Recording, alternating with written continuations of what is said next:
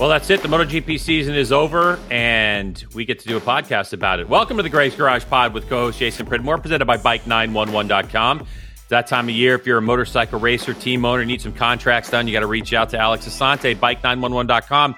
Maybe you've been in a motorcycle accident or you need some legal advice. Go to somebody who understands you. All right, Bike911.com. Check it out. I'm Greg White, and joining me is Jason Pridmore, who's sitting at his home in sunny, warm, always bright California. What's up, JP? It is at the moment. What's up, G Dub? I'm doing good. Just uh had sorry we're not doing this till Thursday morning. I'm sure everybody's been I'm sure all 10 of our fans have been waiting for us to get this thing out after MotoGP weekend and going into World Superbike weekend. A lot of stuff happening.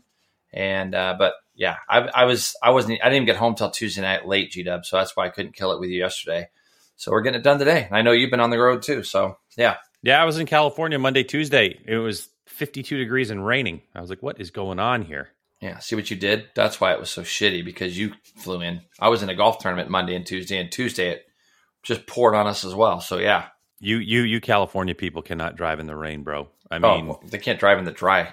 So what what you know what, do it, they have know what I think it rain? is because I've been in you know Cali so much of my life. I, people because it's sunny so much, they let their tires get bald, and Mm. and then it rains, and they just shoot off the off the racetrack all over the place. Off the racetrack that is considered roads. Yes. Exactly. Yeah. Yeah. And it's pretty gnarly, but it's all good. So Yeah, you, yeah. week's You know what's funny is you, you drive along. Sorry, you drive along and you think, how did that just happen? Like you see a car out in the middle of a field and you go, there was literally a car out in the middle of this like dirt field, and I'm like, how can you screw up that bad to get out there? Like it doesn't even make sense. I, it dominated my thoughts for like 20 minutes after I passed it. I was like, what is going on on some rural road out in the middle of nowhere? Don't even know how this car could have ended up where it did. And I'm sitting there going, how does that even happen? So it does baffle the mind, dude. It, it, really does. does. It does. Yeah. Yeah. Anyhow. All right, so we talk about the MotoGP finale. We're going to talk about MotoGP fantasy because there was a come from behind victory There in was. fantasy, which was pretty cool. Uh, we're also going to talk about the test that happened on Tuesday, when and and I'm going to explain all the, you know, just the switches of of teams and all that stuff because there's only one MotoGP rookie for 2023, and um, yeah, so he he's got that wrapped up before he even starts the season. Congrats. And we're going to preview, yeah, we're going to preview a little bit of, of World Superbike as their penultimate round in Indonesia is happening this weekend. And that'll be it. So, why don't we start some things off with a very difficult segment, Jay? News. There was so much news because EICMA was going on, but we're going to start off with Oh, news yeah. presented by Arai. All right, it's that time of year. Holiday season right around the corner. We're about a month and a half away from Christmas. I know you don't want to think about it. Wow. But you know what? You owe it to yourself to get yourself a great Christmas present. Why don't you go down to a local dealership and pick up an Arai helmet? Get it properly fitted to your head. Check the different models they have and unbelievable paint jobs. AraiAmericas.com. Go do some research. Check out why your head deserves an Arai. AraiAmericas.com. All right, Jason. So, um, I was reading GP1.com and I caught up, and they caught up with uh, Ducati sporting director Paolo Ciabatti at EICMA. If you don't know what EICMA is, EICMA is like the international motorcycle show where these days everybody launches their next thing that they have coming down the pipe. It's a big deal. It's a couple days in Italy. So GP1 caught up with uh, Paolo Ciabatti, and basically what he was saying was that Petrucci has an offer to ride with Barni for 2023, but Paolo would like Petrucci to stay in the States, saying, quote, for Ducati, it's important to have a rider like him in America, unquote, and quote, in Superbike, however, and he means World Superbike, we have riders like Bassani, Alvaro, and Michael. So that's obviously Michael Ruben Rinaldi. Mhm. Not having Danilo in America would be a problem since there isn't another rider of his level, unquote. Now, I posted that up on Twitter this morning and I actually got a text message from JD Beach saying there's plenty of riders at his level. No, what he's saying is, is that there isn't another rider at Petrucci's level that's available to ride a Ducati. I mean, obviously he knows that Jake Gagne is at Petrucci's level. That's you know, and and and I know what Cameron you meant, yeah. and yeah, yeah, yeah, Yeah. yeah. So that so I just wanted to clear that up because there there was a question there. But um, what do you think about of that? You know, I look, I, I don't know if I said it on the podcast publicly. I've been saying that it kind of makes sense if Petrucci's going to come racing to race here and not in World Superbike, based on the fact that he wants to do the 2024 Dakar. It wouldn't make any sense to end your season in November when you could end it the last week of September. You know all those things. So, but what are your thoughts on on what uh, Paulo had to say? Couple things. Uh, you know, when you look at the level of competition at World Superbike, there's ten Jake Gagnes over there. Do you know what I mean? So over yes. here, he's got to beat one of them. Over there, he's going to be on what would arguably the, be the third Ducati team, I guess you could say, probably, even though they're going to play it off like everybody's on the same stuff. And but the Barni Ducati is going to be the you know it's going to be probably behind. It's probably going to be the same level as Bassani's team, but Barni hasn't really done much. And I, I would think that if he was going to go race World Superbike, he'd want to be on the factory team uh, to know that he has all the the chips in his side to be able to go compete for a championship. So I don't really know why he would want to go over there and be running 10th to 15th every weekend, uh, which is where I honestly think that that's probably where he would be um, when he could come over here and have a chance to ride this new bike and have another shot at a championship that would maybe elevate himself to get to that world superbike side of things. Now, I'm not saying that he couldn't put in some good top fives or even maybe you know, next year in World Superbike. But I definitely think that the Moto America gig would be a better gig for him when you think about what even you're saying with the Dakar Rally in 20 going into what 24. I guess it would be G Dub. Yeah, he'd have plenty of time to get ready for that. I know it's something he wants to do. He talked to us about that. So I mean, you know, I think that him being back in America is is his best option. And I think that what Paulo's saying is for any available riders, there's not really anybody at that level right now that's available or readily available available that we know. So yeah. they've pretty much got World Superbike covered at the moment. And I think that, you know, I think we'll end up seeing him back here. If he wants to race, this is where he's going to do it. I don't think he's going to go anywhere else. That that's what I think, definitely. Um, congratulations to Cody Kitchen, the American 16 year old, was at Aragon over the weekend and he won the race and won the 2022 Yamaha R6 Cup in the rookies division. Jason, how important is it that we do have some Americans that are racing over in Spain and making a name for themselves? I think it's great. I think that that's where everybody says that you have to go. A lot of people are, uh, you know, a lot of people say that we don't have a farm league or a place for these kids to grow, get better, and move forward and go on. Um, so the the thing is, G Dub, is I haven't really seen anybody go over there in the last. And tell me if I'm wrong on this, okay? Because I'm just doing this off the cuff. But in the last five, ten years, who have we seen go to Europe and make a name for themselves, going right through that that kind of farm league that they have over in Europe for for younger riders? I don't. I'm still waiting for that one kid. Um, that's going to be able to come across. Maybe Cody's the kid where he's he's doing a lot of his racing over in Europe and he's making a name for himself over there and he'll pop up on the world stage even bigger and brighter, you know. That's still what I'm kind of waiting to see. I mean, this is great for for Cody to do what he did at Aragon over the weekend. So, um, you know, considering he won the race and his class championship. So, boy, it'd be great to see his name continue to shine bright over there and see an American go through that system and make it onto a bigger world stage at, at one of the other, uh, you know, on one of the big world stage um, classes over there, you know?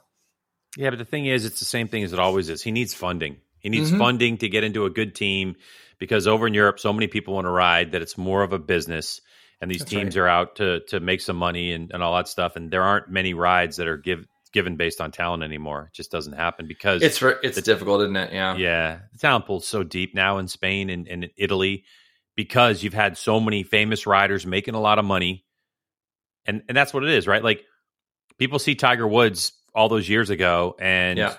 they see video of him because his dad shot video or his mom shot video of him when he was a little kid, and you see it, and then you see the amount of money that he's bringing in because that all that stuff is public, and it's always the same way, you know the, the easiest way to attract parents to get their kids into a sport is to show that their kid could potentially make you know tw- 10 million dollars a year or 5 million right. or 30 million and uh, you know that you you see that in MotoGP so the system over in Europe is pretty well pretty good foundation because yeah. if you make it in MotoGP you're a millionaire many times over well that's just the thing is it's always going to be funding that's going to take place of what you need and Yeah, and I think that I think that even though there's a lot of great riding academies over there, and we've had a lot of American kids, it seems like go over there, and Canadian kids. I know a few that have gone over, and I'm just still waiting to see how they're progressing, where they're going, and and um, how much money it takes. Because you're exactly right. The second you pay for a ride, too, the second you pay for a ride, then that is kind of what the expectation is every year. And I'm hoping for a guy like Cody, you know, doing what he did it'd be great if the, if he could move forward and without having to come up with a lot of funding to do so. Yeah, well, we'll So, see. Um, makes it harder. all right, Jay. So big news coming out. I think it was Monday or Tuesday uh, that Suzuki has a new parallel twin engine. They they put it in uh, like one of their adventure touring bikes, but also they put it in this new GSX 8S naked bike. And so there's been a lot of chatter you know, through text messages and conversations with people I've been talking to in Moto America that people are like, well, wait a second, it's a parallel twin. You know, this has got to be in in the Revit Twins Cup class. But I'm here to tell you, everybody's got to relax because the motor's not legal for twins. The twins Mm. limit is a 700cc class, and the motor is a 776. So as Mm. much as people want, pretty much, you know, just as much as people are like, oh, somebody's going to race the Aprilia RSV4, the bike's not even homologated. So I don't even know what you're talking about to race that bike in stock thousand or superbike. So all you got to do is pick up a rule book and read it. So unfortunately, as the rules are written right now, that doesn't mean Jason that someone could get ridiculous and say, "Well, if you sleeve it down," or Moto America could move the goalpost of displacement, which you don't want to do, because obviously, you know, you have an RS 660 Aprilia, which is already racing in the class to go up against a 776. Right. Plus, that motor just doesn't make what I ho- heard. That motor doesn't make like gobs of horsepower. It's not a motor designed to be a race engine. to be racing. Yeah, got it. Yeah, it's it's meant to be a nice middleweight street bike slash adventure bike. And as an adventure bike, as a V-Strom eight or whatever they they're calling it, that entices me. You know, en- enough power to, to go highway speeds, but light and nimble enough to rip through the woods back Yeah, here. That's cool. You know, with all the trees. Like I look at that bike and I go, ah, that that actually's got a lot of potential. I can't wait. Be kind of a fun out. bike, right? Kind of a fun bike. Yeah, Is this, is this like a is this a possible Greg riding to the races thing again? Because that's just yeah, priceless. maybe. I mean, Oh, maybe. you're an Yeah. Eh, You're an idiot. I don't know if I want to go Why? across country on a bike that makes, you know, on a 700 twin though. That's a long way. Yeah, well, how fast Mm. can you go? You're going to go what 90 on the freeways? I mean, every bike does 90 on the freeways. Mm. Why don't you? Yeah. Anyways, well, Mm. well, cool. Well, Yeah, that's great. Yeah, anyway, so I just wanted to mention that. So there's your news presented by Arai. yeah. That's all I got. Thanks, I G mean, Dub. there- there's a ton of stuff, but that's what I picked for today. Yeah, I noticed a couple things. Like I saw that. Um, I saw didn't didn't uh, Marquez test the bike with the fuels, the different fuel? You know, he did, and I read the press release and I thought about it because I mentioned it like last yeah, week or the week I remember before. you mentioning it before, and I saw it today. But, guess what, Jay? Everything went well in the test. You know, and I thought, difference? well, it was more of a PR stunt than than it really was a test. So what Mark had said in there was like, you know, they test it in the lab, they test this fuel, so it's it's it's forty percent non or biofuel or whatever, right? Mixed with Yeah. sixty percent of of fossil fuels. And he said, "Oh yeah, you know, they test it in the lab, but they want to test it on the bike because there's variants like uh, humidity and temperature and all that kind of stuff." And Mark said the thing ran just like it runs with regular fuel. So yeah, he said it wasn't sign. much of a difference, huh? No, so it was more of a PR thing. I mean, it wasn't like Mark was going to come out and poop all over the fuel. Right. And I'm sure I'm sure it worked. Repsol's they do a great job with with their fuels and oils and all that stuff. So it was like great. Yeah. The the point being is that it's it's really as Repsol as a MotoGP partner and moving forward, that's what we're going to see here in a few years. Is that all that fuel is going to be that way, and that's what you know at large people are going to move to. You know, Yeah. because I just not to get off in the weeds, Jay. But Yeah, yeah. I just don't see how electric vehicles are going to have an impact on ATVs, motorcycles. You know, I just think that these alternative fuels are probably a better option, something that yeah. can be more made in the laboratory that's going to burn cleaner as opposed to that stuff. I mean, you know, how are you going to take an, an electric vehicle ATV and be a hunter in, you know, the Yeah, Northeast United right. States and have the battery dead by the time you get ready to leave? Yeah. You know, would- it's yeah. hybrid technology seems like it's more makes more sense. You burn a lot less fuel per se, and the, but there have been people working on hybrid for motorcycles. Man, it's just too heavy, too big. Yeah.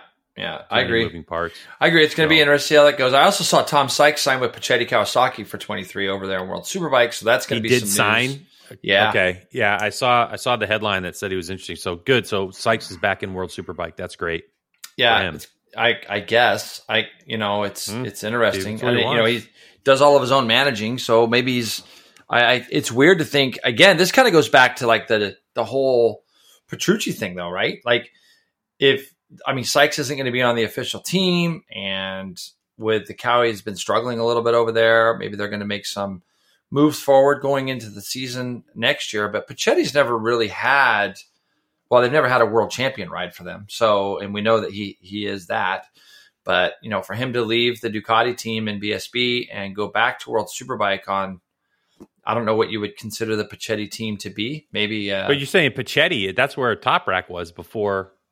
yeah, I guess I did. They have had a world, but a world champion coming back to. I mean, when I'm saying that Puccetti, when Toprak was coming through, that was his first stop, wasn't it? He was there first. yeah, yeah, stop, that's what I'm saying. then- they're they're yeah, they're, and he went they're on a to win a team that have shown they after. can win. so Yeah, Yeah. exactly. But I'm saying it's not. Um, oh my gosh, I feel like it's a different uh, scenario though because when when Puccetti when they had when they had Toprak there because they're they're losing Lucas Mahias now who went there.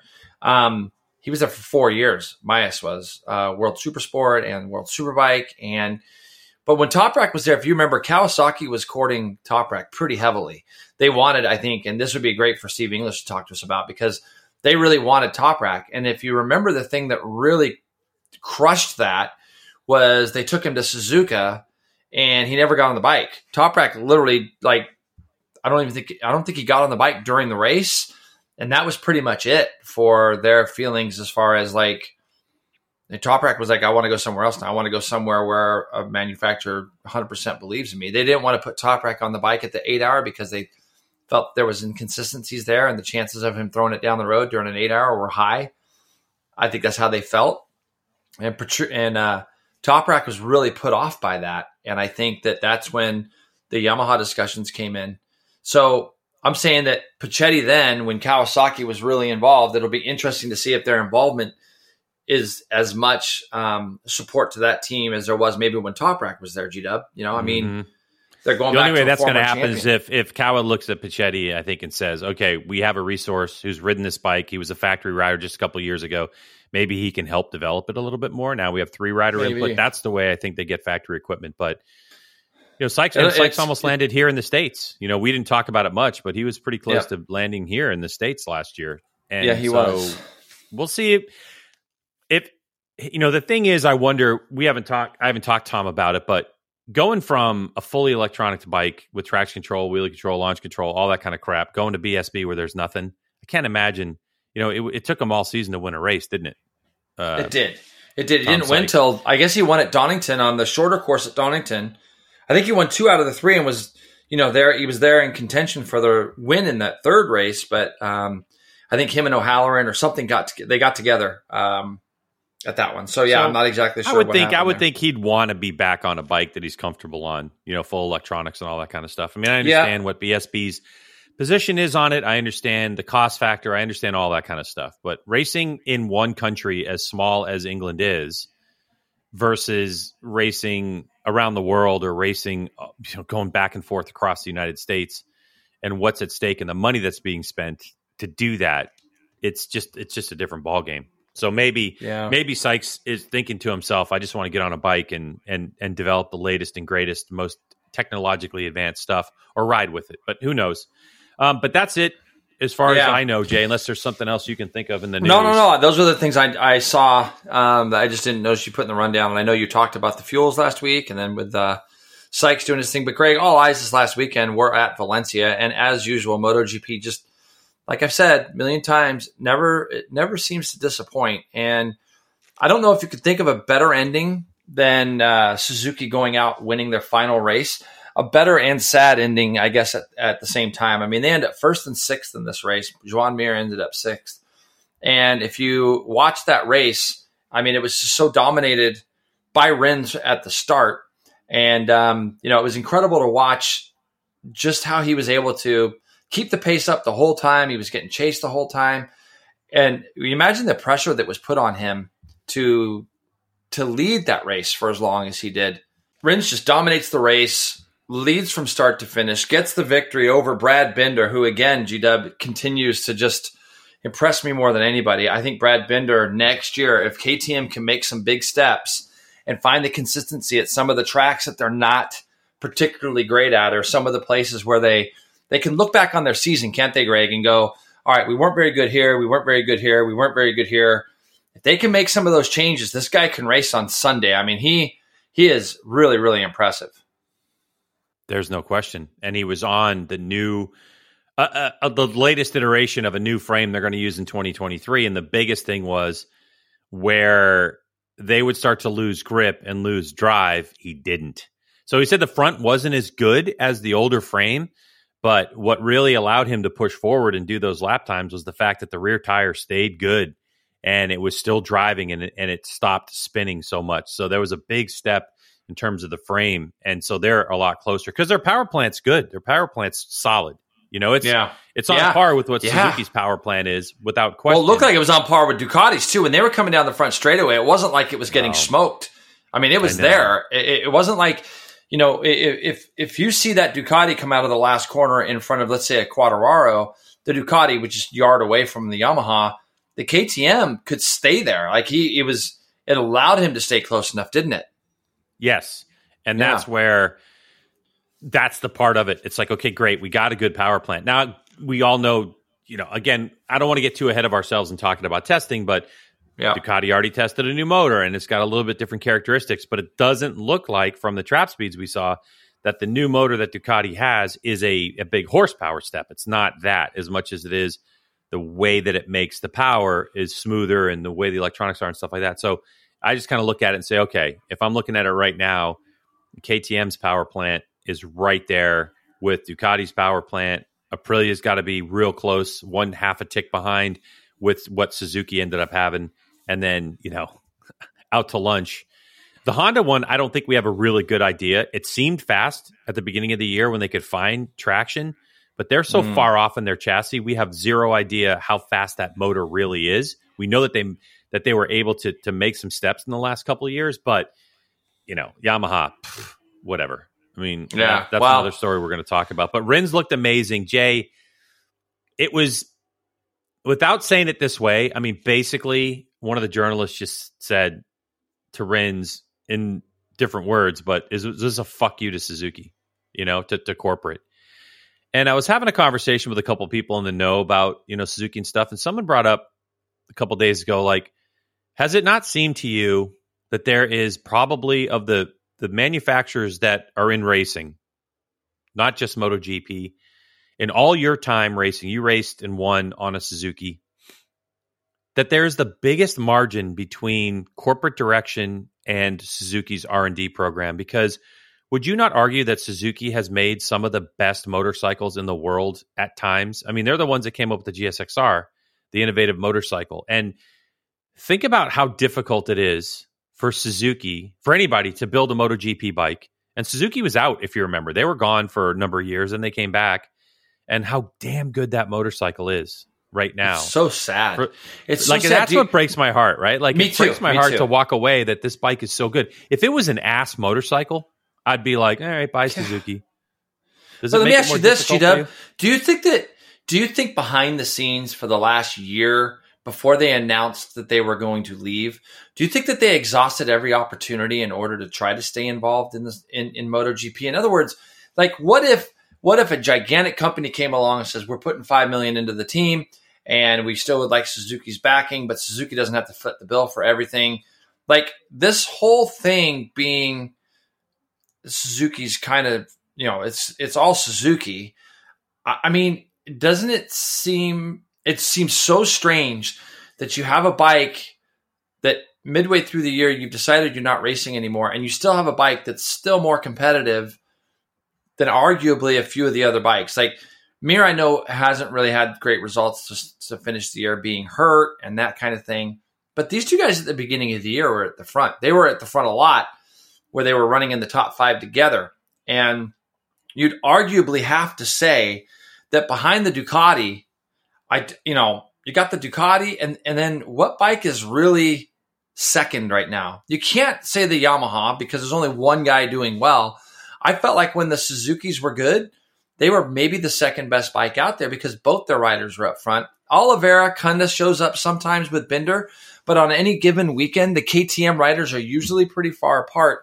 This last weekend, they were only seven seconds apart, but it either seems like one weekend Oliveira is up front and Binder's back in seventh and eighth, or Binder's up front and Oliveira's back in seventh and eighth, or so on. So it's the Suzuki, man, it is so good and it's so sad to see it just go away. All right, let me let's do this real quick, okay? Yeah, yeah. Let's rank the bikes in complete bikes. Okay, so I mean, you have the entire calendar of racetracks. You have fast ones, you have slow ones, you have fast corners, slow corners, you have acceleration, you have top speed. So you have chassis handling characteristics, and I'm going to throw in a wild card here and looks of the motorcycle. So, wow, Ducati just won the bike. All right, so you have Ducati, KTM, yeah. Suzuki, Yamaha, Honda, and Aprilia. Hmm. Give me the best complete bike on the paddock in your opinion. I've written mine down.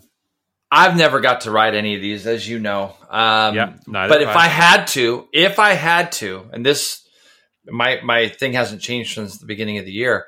Myself, I would like to ride the Suzuki. That would be my first, probably just by the looks of it it looks simple. It looks like a very simplistic bike to kind of get where it needs to go. And I think that we're going to see a lot of discussion from Rins and Mir and um, oh, who am I forgetting right now? But Rins and Mir going to the Honda now. And it's like, I mean, it's going to be interesting to see what those two specifically have to say about that. So I would so probably. Would you, so sorry. So Suzuki's number one. That's the most complete bike in MotoGP, in your opinion for me, if like let's just yep. say I'm, I'm going to put it this way: if all the bikes were lined up there, and I'm like, okay, I get a shot at which one I want to ride uh, in in in order. I get to, I'm going to go get through 15 laps on all of them. Yeah. All right. For me, I'd probably jump on the Suzuki first. I'd be like, ah, oh, okay. unless I was going to go, unless I was going to go, you know, save the best for last type of thing. But if I was going to, if someone said, "Here's the keys, what one you want to go ride?" I would right. probably myself jump on the Suzuki first. All right. Then what's it. the second bike you'd want to ride? I would probably go Ducati second yep. bike uh, because I'd want to know what back to back differences are between what I felt was the best bike and what we mm-hmm. have seen to be the best bike. So I would probably go that one second. Um, it would be a toss up between the next two because the KTM really, really intrigues me, but I would love to see where the Aprilia uh, kind of ranks. So for me, those two are kind of almost a tie. And then I'd probably jump on the Yamaha no, no, no, no, no. You got to pick no. one. I got two keys in my hand, okay, or whatever. two keys in I my got, hand. I'd probably go KTM K- third, Aprilia fourth. Okay, and then I'd probably go uh, Yamaha then, um, because I think the Yamaha would be maybe might be the easiest bike to ride, but not at the pace that obviously Quartararo is going. Um, but you know that said, and then I'd probably jump. I, I really don't have a lot of big desire to ride the Honda. Like zero. I, I don't really have a lot of like good feels about watching it or seeing it. Seeing how these guys are losing the front as much as they are, and it's all of them. It's not just a few. It's you know, it's all of them. They they go into corners and the front just tucks underneath them, and there's obviously something big that they have to change there. Even Marquez has come out and said we can't win the championship on the bike that they showed up with even on Tuesday. They got to continue to work harder because you know, GW they were testing in Jerez on Sunday, the last day of the MotoGP there was a test team at Jerez bringing that bike over to Valencia for Tuesday's tests, and Marquez just flat said, "Yeah, not it's you know it's not capable of winning." Quartararo and Morbidelli have both come out and said that the engines are like there's something broken, like it doesn't feel like the same motors they tested at Misano. So, but for me, I mean, I don't know. What's your order? Give me your order. It's probably the same. I think that obviously the Ducati won the championship. The Ducati is the fastest bike in a straight line without question. But it looks weird to me. Like I like it, but it's just it like all that arrow and all that stuff. It looks, yeah. yeah, it's not yeah. when you see it in real life. It's amazing. Like, yeah, it's amazing. Obviously, yeah. But I, I think I would agree with you. I think I would go Suzuki, Ducati, KTM, and Aprilia. I feel the same way you do. I, yeah, okay. I probably okay. would switch. I would probably would put Aprilia on top of, of KTM. Okay. only because of the the really strong start to the season they had. Because I'm looking at it as the bikes I would ride because I think it's a complete motorcycle, right? yeah. Um, and then the Yamaha definitely in front of the Honda. Like the Honda, to to be completely like frank about it, if you gave me the keys to a Honda MotoGP bike, I'd be nervous that I would crash it because the top guys in the world throw the thing down the road all the time. Yeah. And you know me, I'm not a crasher. Like I never really consider it. I don't really think about it because I know what I'm in control of. But Right. like that thing looks like almost like a Moto 2 bike where you'd just be in the corner, everything would feel good, and then all of a sudden it would just go yeah. To be Scary. bye. Scary. I mean, I'd, I'd have and- a lot more yeah. confidence race riding a Moto 2 bike than I would the the Honda right now. Yeah, and the because Moto2 bikes so aren't- finicky. Yeah, and they're not the easiest things to ride, you know. And but you know, we had four KTM's in the top thirteen this last weekend, which I thought was pretty impressive. I Fernandez and Gardner. So when you look at the results, G Dub, yeah, I mean it's pretty impressive, right? You had a Suzuki, a KTM, a Ducati, and a Yamaha top four. You know, Quartararo did what he could, and we'll get into the championship discussion in a minute. Obviously, Oliveira ends up fifth with Joan Mir. Luca Marini ends up seventh um, after a lot of promise during the weekend for Luca Marini. Bastianini ends up eighth, which is a little bit of surprise to see him struggle as much as he did. Bagnaia ends up ninth and wins the MotoGP World Championship. He had Morbidelli following him closely at the end, and uh, we got to watch the whole last lap of ninth and tenth, even though there was a great race going on up at the front. Um, I I wanted to throw Mm. something through my TV. I'm like, can we just Dude, see what's going on yeah. between Binder and Rins at the front? Listen, I, I love those directors, please. but they were just Oh. the whole race. They were just on Pecco nonstop. just so was like, painful. what's going on? But yeah, I don't even understand it. It's like you got Suzuki winning their last moto. We know we look. It wasn't like there was a two point differential between Bagnaia and Quartararo. I mean, we there the build up to this. Even though I know we have to build it up, it's like come on, Quartararo has to win, and Bagnaia has to finish fifth, uh, 14th or better. Like, like, like it's not that big of a deep, you know, a build up. Do you know what I'm saying? And dude, you And have you have guys around out. him. Yeah, you have guys around him like Miguel Oliveira, not known for taking anyone out. Joan Mir is a world champion. Luca Marini in the camp, and Enea Bastianini. Like I understand that they were following Pecco, I think, because they were waiting for someone to knock him off the motorcycle. But it still wouldn't matter if if Pecco was in the gravel trap. We knew by lap Yeah. three or four that Quartararo did not have the pace. He made a push. He- He, got to he the position. trying. He closed the Yeah. gap, and then that was the end of it. Like he couldn't really make any push forward, and it was like, yeah, you know, there there is no way. And so I agree with you. I would have rather gone up front and seen what's going on with Rins and Like, and Jorge. build up the last build up the fact that Suzuki's going out right now. They're winning the race. Bagnaia is going to win the championship. We already knew that, and it's great. But like KTM, I mean, this Binder guy cracks me up. He's like four or five seconds back. Like he is back there far enough. He's trying everything to get by Quartararo. As soon as he gets by him, it was like the lid is off now. Now he can go forward, and he's he's catching. I mean, what a great story to have a Suzuki and a KTM battling at the final round of the year with Jorge Martin on a Ducati. I, I mean, there was so many good storylines at the front, and we it was kind of already a, a given that Bagnaia was going to win the championship. He just had to ride around essentially. Well, let me let me ask you this question: as a rider, as a rider who's ridden against people on other manufacturers winning a championship, whatever, whatever. So, like the question, there, there was a ton of post race stuff that was done, including a really great interview with Pecco. I've got to you got to send it to you. Pecco talks about the transition of his mental in midseason after he realized he's that guy. He's the guy Yeah. who can win or crash. And he talked in that post race about the mental approach and how he changed it and the people around him that helped him is is absolutely for a young rider, it's something that they should listen to because it was it was awesome. Because Pecco admitted, I'm that guy. I'm the guy. I'm the guy who crashes uh, under pressure. Anyway, ton of stuff post race that was awesome. I watched it all. But what somebody asked Brad Binder was, did you take you a long time to pass Pecco because you didn't want to mess up the championship? And then immediately I thought to myself, who gives a shit? What does that have Yeah. to do with Brad Binder? Right? He like he races care. for KTM, he's got a job. But then I thought, well, I got to ask Jason about it because what Brad ended up saying was, no, man, the, the bike wasn't great on a full fuel load. As the load started to reduce, his front end felt better. So the new chassis, the front end wasn't as good as the old chassis, but the rear end was better. And of course, this is racing, right? So Yep. the person who gets to the next corner first wins kind of thing.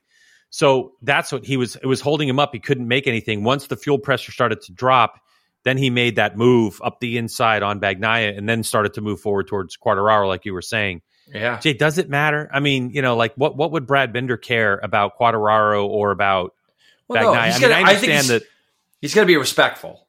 You know, I think yeah, he's yeah, going to be respectful saying, when he makes the passes, but he doesn't. He wants to go win a race. That's what I'm saying. He wants to go win he a wants. To go win the race. It doesn't matter. Like all those guys want to win a race. I mean, I could promise you the lid was off for all the Ducati riders. Please, somebody go win this race. Anybody beat yeah. whoever beats Quartararo, please beat him. Because if he win, yeah. as long as we win the race, and and for Ducati's sake, they loved, loved, loved seeing Rins control that race. They love seeing, you know, um, Binder coming forward during the race because it, it just it was almost like that helps us. If either one of those yeah. two guys win this race, this is amazing. What a, I mean, if I'm in the Ducati camp, I'm like, what a great story. Suzuki's going out, they're winning the last race. We're winning the championship. I mean, at the end of the day, it was really interesting, wasn't it, to see Bagnaia and Quartararo start running into each other at the beginning of the race? Though I thought that, yeah, was pretty was, clever. That was yeah, I loved else. it, and I think that now Bagnaia, I didn't watch. I didn't. I didn't watch the race with the commentary, so I don't know. I just watch it with ambient noise, and because I can commentate, it's my job, right? But uh, I when I saw the wing go off, and then I saw Pecco yeah. struggling. I mean, immediately I knew, you know, that wing on the side is is a huge part of the downforce on the front end of the bike, which the entire yeah. bike is set up to have that downforce.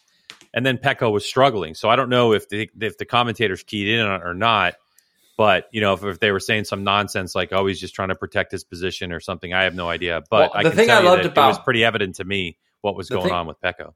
The thing I loved about what Pecco did, uh, and a very good scenario for him, is to really focus on those first five, six laps of the race. I believe because that's where the separation can happen and be the most. And you don't want to be back in that battle for 9, 10, 11, 12 at the beginning of these races because everyone's on fresh tires. Everyone's trying to hero job themselves to the for, to the front. And I thought Pecco did a really nice job at the beginning of the race. He got a great start, which is which was very key. He got himself up the inside of Quartararo. They kind of leaned on each other, but lost his wing, which was a bummer. But he kept pushing forward, especially on new tires, while the bike was still, I think, working really well for him. And he kind of was able to create create that separation so that the field spread out. So halfway through the race, when the field is completely spread out, if he starts his downward fall going backwards, he's going to find himself that nice little spot that he could be in there, Greg, in the middle of the race or three quarters in, where he can go, okay, I can count my laps off now. I'm not under any pressure from anybody, and I'm going to, you know, win the championship. And I think that that's what he did a really nice job of controlling it. Where Quartararo at the front was just full blown, got to get there, got to go to the, got to get to the front. You could see his struggles. You could see how he couldn't, you know, he couldn't get there. So he struggled a bit with that, which was a shame. But uh, you know, I feel that more of a shame because I turboed him and did you do it? Yeah, yeah, yeah. No, I mean, it was it was going to be difficult for him on this day. But the MotoGP. Well, it was it was also difficult for Bagnaia. He he struggled yeah. in practice. He struggled in qualifying. Like it wasn't like Pecco had the pace to win the race if he had the wing. I think if you look at it, Pecco ends up what ninth. Jay, is that what he ended up? He ended up ninth. Yeah, he ended up ninth, just ahead of Morbidelli. I mean, what what do you home. think? Had he had he not lost the wing, where do you think he could have been? I mean, I think he could have been fifth at best. I, yeah, because- and I think that when you when you play everything else out, though, when you play everything else out that was going on on that day, G Dub, I think that I think Bagnaia. If if he's or if he had already won the championship, or if he was out of the championship, he'd have figured out a way to keep himself up in the front. But in the big picture of things, mm-hmm he could see at the front that Quartararo wasn't going to win. You know, he could see that very early. He could see that that probably was the case. And then pretty much at that point, he was managing pit boards. I still thought it was pretty gnarly how close Bastianini rides to him in those in those situations. True, I was man. like, did you notice that? Like for the last five rounds, and we've talked about it on here, but even at Valencia, I'm like, why is he getting so close? Like I know, you know, watching it is a lot different than being there and riding, and you probably don't feel like I'm sure we've all been that guy on a track there where it's like, you know, you see, you, I've been there plenty of times where somebody's bitching about another guy passing him, and I saw it, and I'm like, it wasn't even that close. Like it was nothing, you know. But it just seemed. I think there's going to be some pretty high tension in that pit next year. Bastianini has come out and said, like, I was happy for Bagnaia winning, but I can hardly wait to beat him next year. And I'm like, Phew.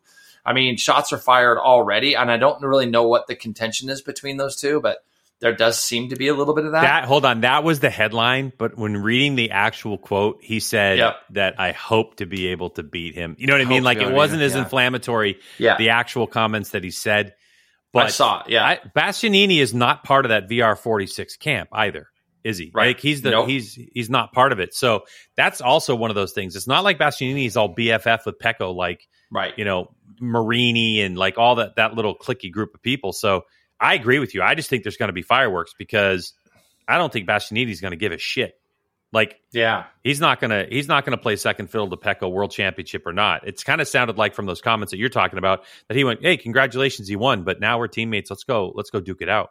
You know, so it's gonna be really interesting. I think it's going to be really interesting that whole thing. So Morbidelli ended up tenth, just following Bagnaia around there at the end, and it's would have been really interesting to see what could have happened there had Quartararo been leading the race. Let, let, mm, two or three seconds out, Morbidelli gets to the back of Bagnaia. I don't think anything would have happened. I mean, these guys all have a pretty high level of respect for each other, I would think. Bezzecchi ends up 11th in what was for him a very difficult weekend. I think he crashed three times, GW, and actually burnt one to the ground. So Bezzecchi struggled a little bit, ended up 11th.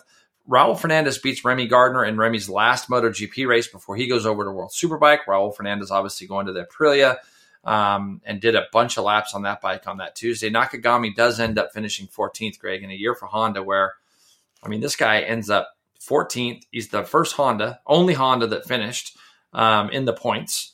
Alex Marquez did finish 17th, just probably, well, he's a lap down. So I, I think he picked his bike up after crash.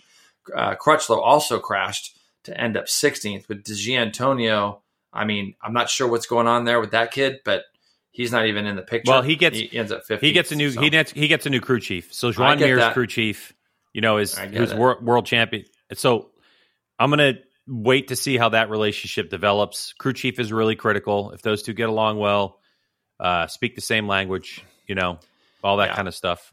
Uh, both Espargaro, yeah, it'll be inter- better. it'll be interesting to see how he does because he has been nowhere. And keep in mind, GW, where was it that he got pole position? Was it at uh, was it Motegi or somewhere he got pole position? I can't remember, but it you know he's had a pole position, but he's not even been anywhere in the picture. It Mm-mm. wouldn't seem in a race for a while, and maybe it wasn't Japan. I'm trying to think where did he get pole position? Anyways, Di Giannantonio, yeah, but he did, and he's he's had some good results mid season. He was there for a second. decent on yeah, a bike that basically rounds. anybody can ride. I mean, that's the other part too about ranking those bikes. I mean, the Suzuki obviously there's only two of them, but both got, both riders can ride them easily. But you have eight Ducatis, and they're all pretty dang good. So they've Well- all had something going on. Yeah, Pol Espargaro, Darryn Binder, Marc Marquez, Zarco, and Miller all crashed out. Vinales and Aleix both looked like they pulled off after having problems with their bikes. So the Aprilia, for as much promise as they had at the beginning of the year, Greg, they boy did they struggle the last half of the season. You know, when you La- when last you watch the quarter of race, season. Yeah, when you watch the race with ambient noise, you hear everything. So when they showed Aleix pull in, dude, he was balling like out loud balling. You know, Yeah, because well, he wanted third. Top, he wanted third in that been a big deal for them. championship. Yeah, and he and it, and he and he rode well enough for that this year. I don't really know where the disconnect is. To me, right now, I don't see a big. We've seen this Vinales experiment now. He was there all year this year, a little bit of last year. He seems like the same guy that was at Yamaha to me. One weekend he's going to be there, he's going to be brilliant, and then he's going to have no result at the end of the weekend, and he's going to talk about how much they need to work on the bike and this and that. I don't see a big difference. I don't know about you, but I don't see a big difference there with him in regards to um, the differences between where he was when he was at the other manufacturer. No, it looks the same. And and the couple people that I know that are Maverick Vinales fans, we talked about we talked like in the last couple days. And the hardest thing for a, a Vinales fan is is he is the same guy, and he's very hard to root for because he's going to give you a weekend where you're like, "Yay, I'm so pumped I root for this winner," and then he's going to give you more weekends now where he's off the pace or pulling in the pits or it's it's hard. But When I went to MotoGP Anyway. at Misano G Dub, I had two people tell me that Vinales was going to win a race this year. They're like, he's going to win this year. He's that good. Like he, he's really, really good. And I was like, ah, you know, I could maybe see that because it's like he rides really did. hard, he rides really well. But man, it's and you're exactly right. There's a couple races this year where he's on the podium. Didn't he get like fourth, third, second? And it was like, you know, there, there's a build up here. Here he like comes. what's going to happen? And then yeah, yeah, then next thing you know, he's running around in seventeenth, and you go, "What is happening?" And I, you know, and and Aleix beat him throughout the course of the year, pretty much. I can't think of it too many weekends where he didn't. So mm mm had the better of Vinales most of the season. So, um, and I think for Pecco, you know, just kind of clearing this off, Bagnaia winning the championship this year. Um, you know, I got to look at it, G Dub, and I got to think to myself when you look at it, and I don't like looking at things like this because overall, I still, I still kind of have the mind of the racer, and you have to be able to finish the races, and you have to be able to, you know, you never want to take anybody's championship away from them, and I definitely am not doing that. They are very well deserving. Ducati put a lot of money, a ton of resources into this. They've supported MotoGP with more riders than any other manufacturer. Huge congratulations to Ducati on that end of things, uh, and huge congratulations to Bagnaia. But man, you got to feel for Quartararo there those last four or five rounds where, I mean, to give up a 91 point lead, that's that's pretty gnarly to me to give up that many points. And you know, when you see him slide off at Australia, and you see him uh, getting um, tough results at some of those races towards the end of the year. I mean, to give up that many points, and to Quartararo's credit, with I think it was, and we talked about this right before they did the back to back to back. Remember the three rounds in a row? Quartararo yeah. basically said, These are the three rounds that we are going to struggle the most. These are the three rounds where the Ducati will be much harder to beat. And he was, you know, I think, I mean, obviously he was right. And those were the rounds that cost him the championship. Let's let's compare what happened to Bautista in World Superbike compared to what happened to Quartararo. Do those two feel the same to you, or do they just no, feel different? Feel completely different. It's weird, isn't can you, it? Can you tell me why? Why do those feel I, different I, to you? It's a, it's a pretty thing. easy one when you think about it. You'll you'll you'll agree with me when you think about it. I mean, I can reason it away. The Ducati was new. Bautista comes out, catches everybody on their back foot. He's a talented rider. You know what I mean? The other teams. The Ducati, the Ducati in World Superbike in 2019 was the best bike on the grid. It was a GP bike, right? I mean, that's what people. I mean, it was the best bike about. on the grid. He showed up at Phillip Island, and those guys never saw which way he went, and he won the first 11 races. That guy won the first 11 races going away, like making it look simple. The thing that caused Ducati to lose the championship that year was the rider, not the motorcycle. 100%. percent mm-hmm. This in this case, when you look at what happened this year, you've got one guy fighting essentially eight Ducatis, but really when you look at it, there was probably five because you got to look at Bastianini, you got to look at Martin, Bagnaia, Miller, and then either one of the of the VR46 bikes on any given weekend, whether it be Bezzecchi or or Marini, those guys were those guys were difficult. Di Giannantonio didn't really play a part. Zarco never really played a part. So, but Quartararo had no help, and he's probably on our list the fourth best bike out there. But where does you know? he rank as a rider?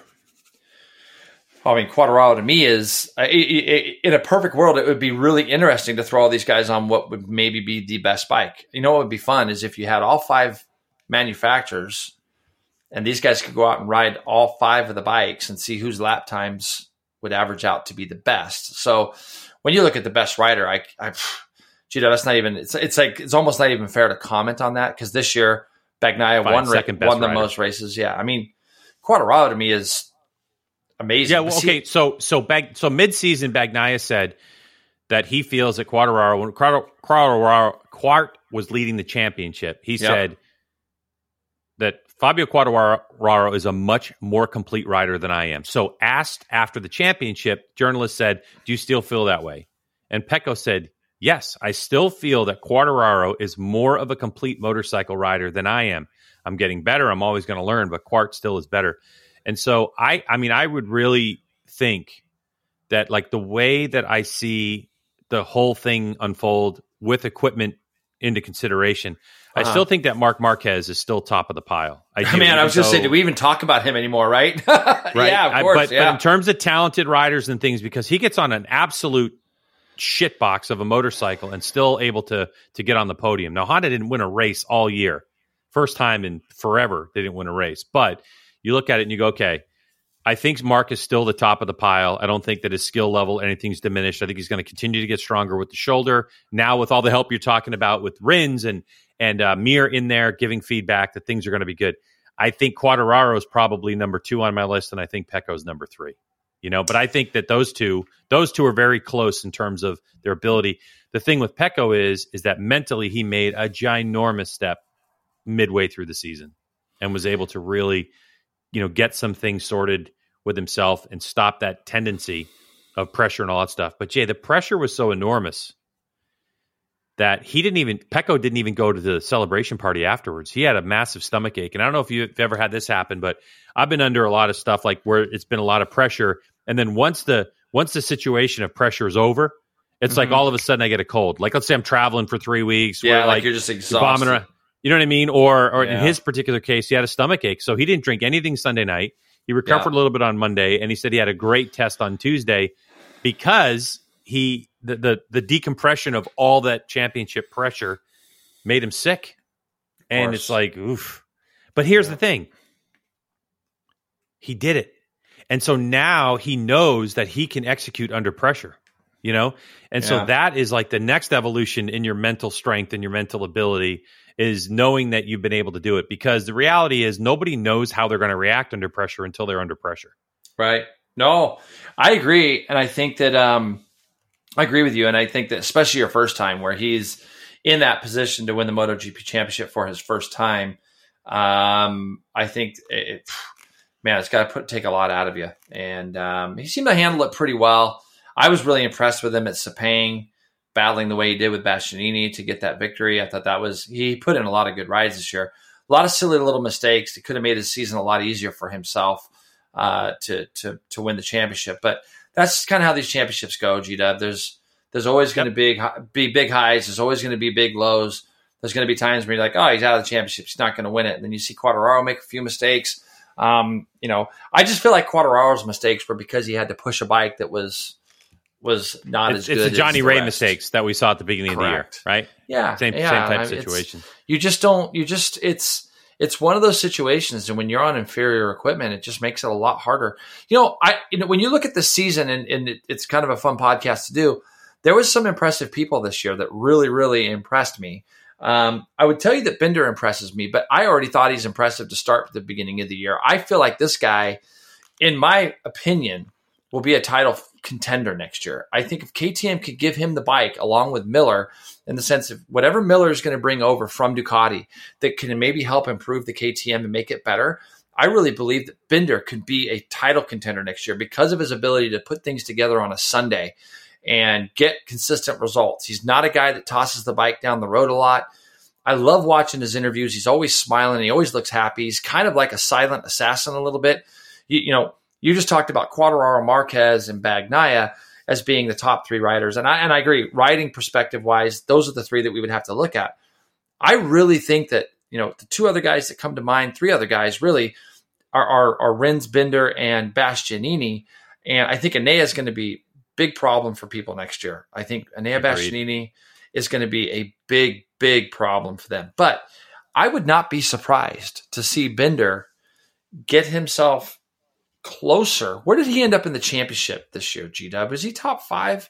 I'm just trying to pull it up real quick. Um, he yeah he ended up sixth in the championship, sixth. one one point behind Jack Miller. One point. So if he wins that race, he would have jumped himself to fifth in the championship. Mm-hmm. Now I bear I promise you that if you talk to most of our listeners um, that don't know that you know if you just put them on the spot and say where do you think Binder finished in the championship, most probably would have said 9, 10, 11 maybe because I probably figured he, he might have been seventh or eighth. That would have been my guess. He ended up six, one point out.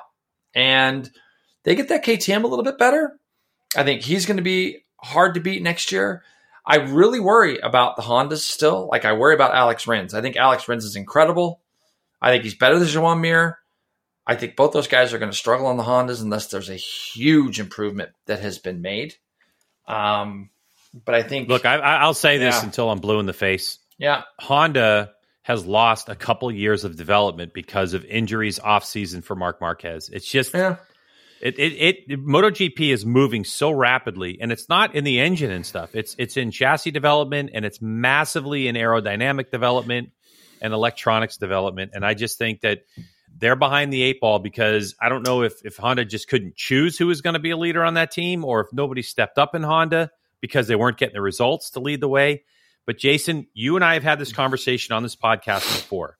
when you and I raced in the same class on the same bikes, your chassis guy tried to help me out, but I am three to five seconds slower per lap than you are. And he eventually said, I can't help you. You don't go fast enough to ride the suspension that I tune, right? Like yeah. it was a valuable lesson to learn the more you go. And you know this as well. If you don't practice at race pace, you could go in the race and all of a sudden you're a second quicker and you've uncovered chatter problems that weren't problems. there before. Yeah. Like this is, I think, what Honda is facing the lack of direction on development, the lack of the person to push the bike. So Mark goes out there, goes faster than anyone, and all of a sudden the bike is unknown. It's unknown yeah. to Honda. So I think that this is a critical, absolute critical offseason that Marc Marquez is healthy. He had one, you know, he he he did only 50 laps because he was so like listen, I I tested the parts that they tested and I went as fast as I could and and we haven't made a step. I mean, he was pissed after that test, Marquez mm. was.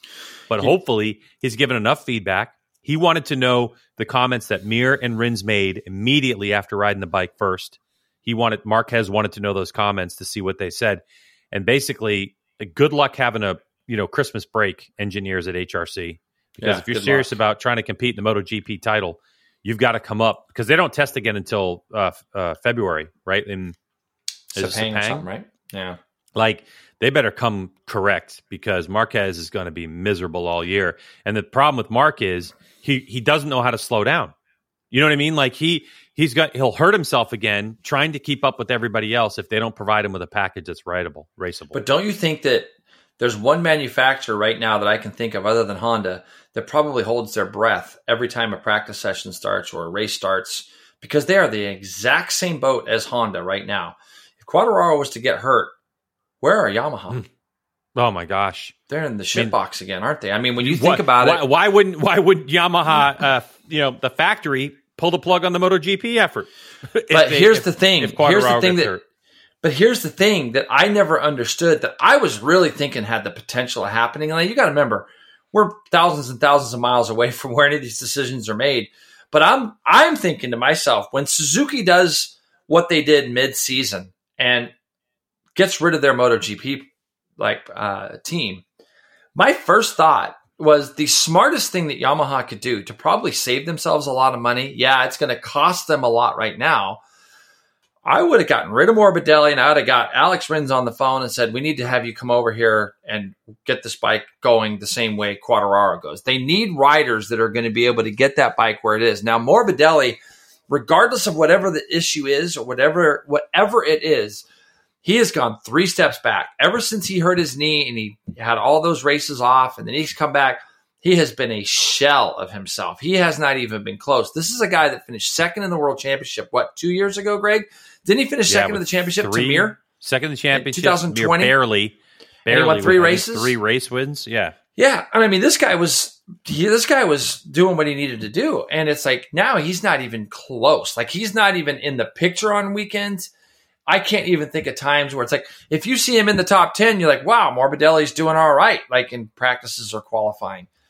This would have been a prime opportunity for Yamaha to go, okay, we can go get a world champion in Joan Mir, or we can go get Alex Rins. Let's get one of these two guys and get them on our bike because we got to figure out what we can do. We need somebody to run second fiddle right now to Quartararo that could be a potential I think that, that the Suzuki and the Yamaha have some characteristics that are very, very alike that maybe a Rins coming over could have helped Yamaha explore some things that Suzuki has done. I mean, it's no secret, G Dub, that when these guys move on to other teams, especially like right now, like a Jack Miller, he's going over to KTM and he's going to be telling KTM the things that he found to be successful over in the Ducati mm-hmm. team.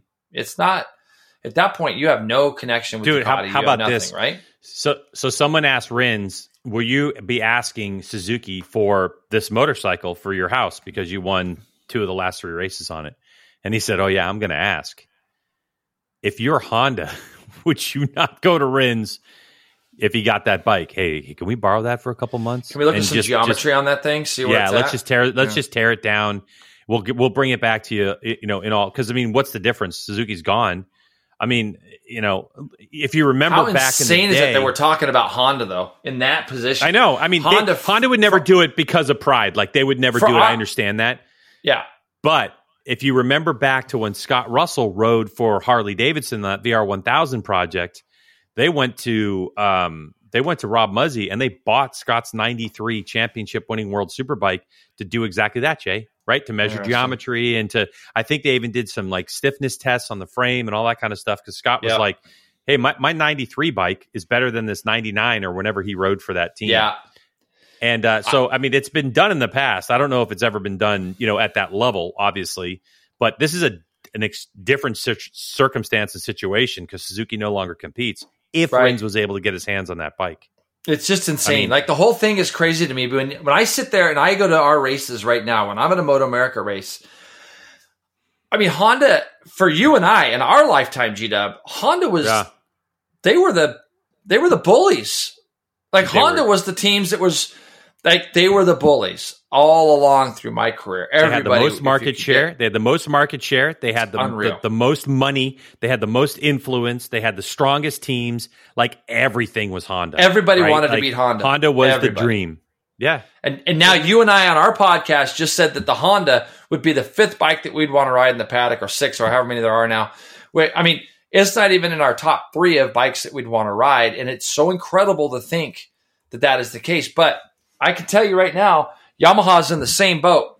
If Quartararo slips out of the bathtub and, and breaks a foot and can't ride at the tests, they're in a lot yeah. of trouble. You know, they're in a lot of Massive. trouble. And I think that when you sit there and you think about it in those realms, I mean, right now, at least at Honda, okay, at Honda right now, you have Rins, Mir, Marquez. You've got three solid guys. Nakagami to me is just not that guy anymore at all. Like it's just you got, but now you're going to have influences from these other two that are going to be hugely impactful for Honda. They are going to get every bit of data from that one test on Tuesday and try to come up with, all right, we've got to do some household changes here. Because also, GW, along with those tests in February, isn't that when the manufacturers have to decide the motor spec and all that, however they're going to have the yeah. bike for that year? So there is a that is going to be a huge pressure situation for uh for Yamaha. Now, Dude, when you talk I, about go ahead, when you talk about I, Yamaha, G Dub, when you talk about Yamaha, yeah. Cal Crutchlow was the second best rider this year, in my opinion, for Yamaha, and he only. 100%. I mean, I mean, he was.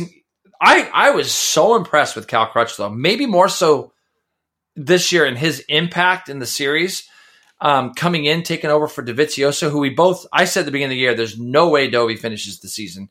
There's zero chance that that happens, and it was true. Crutchlow comes in, and he was he was having better rides and better results than anybody else other than Quartararo on that bike. You know what I would do if I was Honda? If you're really serious about your GP stuff, I'd be on the phone with Sylvain Guintoli right now. Yeah, and I'd I would put him in the test program alongside um, of um, oh my god, who's our test rider at Honda? Um, German guy. Oh, Bradl. Bradl. Sorry, Steph, sorry, Stefan. Yeah, yeah. Sorry, Stefan. So yeah, I, would, I, would, I would literally create a second development team, and I would have those guys doing multiple laps, and I would have Guintoli do it because he is as much a part of the development of that Suzuki as as Mir had had you know alluded to when he won his championship, thanking Guintoli for his work. And Guintoli, as far as I know, is out of a job because he's no longer the Suzuki test rider, obviously. And I don't know what else he's got going on, but I mean, like that's what I'd be doing. I'd be mm-hmm. I'd be mm-hmm. tapping into Guintoli and saying, okay, I'm not trying to make the Honda Suzuki. What I'm trying to do is make the Honda more rideable. Because the, the the problem, Jason, is that like it's not like you could take a bunch of kids who graduate from college with engineering degrees and even focused on PhDs on motorcycle development and could get them into MotoGP and create a, a competitive motorcycle. Yep. You MotoGP is an evolution process. It is a process from an engineering standpoint that is taught by older engineers to newer engineers. Newer engineers come up with more innovation, and the teaching is evolutionary. And the problem with with Honda losing a couple years of development, it's HRC, and we look you and I go, but it's HRC, and they have tons right. of money and all this, but they can't just shit out great motorcycles. They've proven yep. that they can't. And that's the problem is they've lost a couple years of evolution. But in the same breath, this is the aggravating part of Suzuki leaving because Suzuki has done that with their engineers and they've worked their way into a great team with great people and a great motorcycle. and that someone sitting in a boardroom in you know in Suzuki headquarters just goes, yeah, you know what, we want to go to EV stuff. We need more electronic vehicles. Let's go ahead and pull the plug, get rid Right. of this five or six or seven million euro or twenty million euro, whatever it is we're spending, and we're going to put it towards EV. And you, we're sitting here as as as fans and and people that are experts and stuff, going, yeah, but do you know how difficult it is to develop a good MotoGP bike? Not to mention the fact that you guys just came up with a new engine spec for 2022, and that thing can run with a freaking Ducati. Like, do you, do you know how hard it is? And yet you have people that are disconnected going, eh, eh, Yep. eh, MotoGP. Surprise, everybody. We know we just renewed our contract with Dorna for five years, committing to five years. But by race four of the season, we're like, nah, we need to make uh, electric ATVs that no one's going to use or whatever, Yep. or electric cars. You know what I mean? Very specific for because Suzuki vehicles, by the way, in Japan, they're Yep. highly they're highly sought after. Like they have great Yep. reputation, they have great sales, they have all that stuff. So I, I understand that bit if you if they've lost it, but that's where it's hard to reconcile. But anyway, look, enough about MotoGP because we're going to talk more about what's going to happen. Testing, we're already Give me- this thing. Just because this will be fun. What? Who wins the Moto2. MotoGP? My, Who wins the MotoGP World Championship next year? Are you kidding me right now? Let's just throw it out there. Who you got? Mm, Who you got, G Dub? I already know. well, here's the thing. Here's Should I thing. write? Should I write this down? Since you and I are looking at each other, I'm going to write, write this it down. Write it I- down. and, and then and then. Now this is this is this is not fair no- because no it's not trying to look fair the pen. because we haven't yeah like you have a pen somewhere. I'm It's so not fair because we haven't seen what these teams are going to do in winter testing. No. So this is obviously Who- who- before. just- uh, let's just do this like as being who is your early favorite to win the championship going into next season? Who is your? I don't think you. I don't think you know. I don't think you know. I, I think. really. I think one dollar says you didn't call it right. Okay, because this is what on I honestly think. but all right, let's let's let's. I who- think- I, I got it written down on this piece Okay. of paper okay, of who I, I- think that, who I think is going to do it. We'll see if we're close. I think Pecco's going to repeat. to you. Yeah, and I'm going to tell you why I think Pecco's going to repeat. That you know what's so funny because I thought that and I was like, you know what? I know. I bet that that's who you thought because I thought about Bastianini. I really did. I, I Yeah. think that he's got he's got a lot of tools in his toolbox, and I think that he is better under pressure than Pecco. The only reason I think Pecco might repeat is because he has made such a mental mental step during the course of the season and even bigger because he proved to himself he can handle the pressure of the championship and I think that he comes to 2023 a more relaxed person which means more, even more of his talent is going to come out because he has got more at the moment he's got more consistent speed. Now, as it relates to the test, the beast Bastianini said, "Ooh, this 2023 because remember he did it on a 2022 bike or sorry Yep. a 2021 bike and in 2022 he got on and the 2023 he was like well this bike's even better on the rear. It's a lot more stable Mm. on acceleration than i've had. The engine's a lot smoother blah blah blah blah blah. So even though he tipped off in in you know that one day and it ended his test early i think it's a toss up i agree. So let's go ahead and let's let's do it. All right. Episode 197 you and i we're going to put one dollar. A dollar. you think it's the beast i think it's pecco. One dollar to the Mm. winner. I think it'll be interesting. Now, you wanna do who that, you- or you get who- cents? Who's your wild card to win the MotoGP next year? When I say wild card, I'm talking about it could be anybody, obviously, but we both picked who we think might win the championship next year, correct? So, as a as a wild card, as a this could potentially happen. Who is your guy to do that? i know you who you're going to say i know I who you're going to say Will you write it down? Let's see what you think. okay this is what i think you're going to say okay I'll tell you who I'm. I'll tell you who I think is I the know guy. who you want. I And- know who you want, but I know who you're going to pick.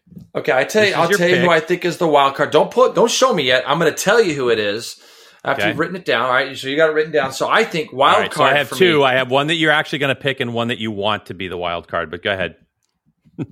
Okay, I like I like how you're thinking because you got to think that there's going to be some movement next year. There's going to be a lot of things happening, and I think this depends again on how well teams test and all that stuff.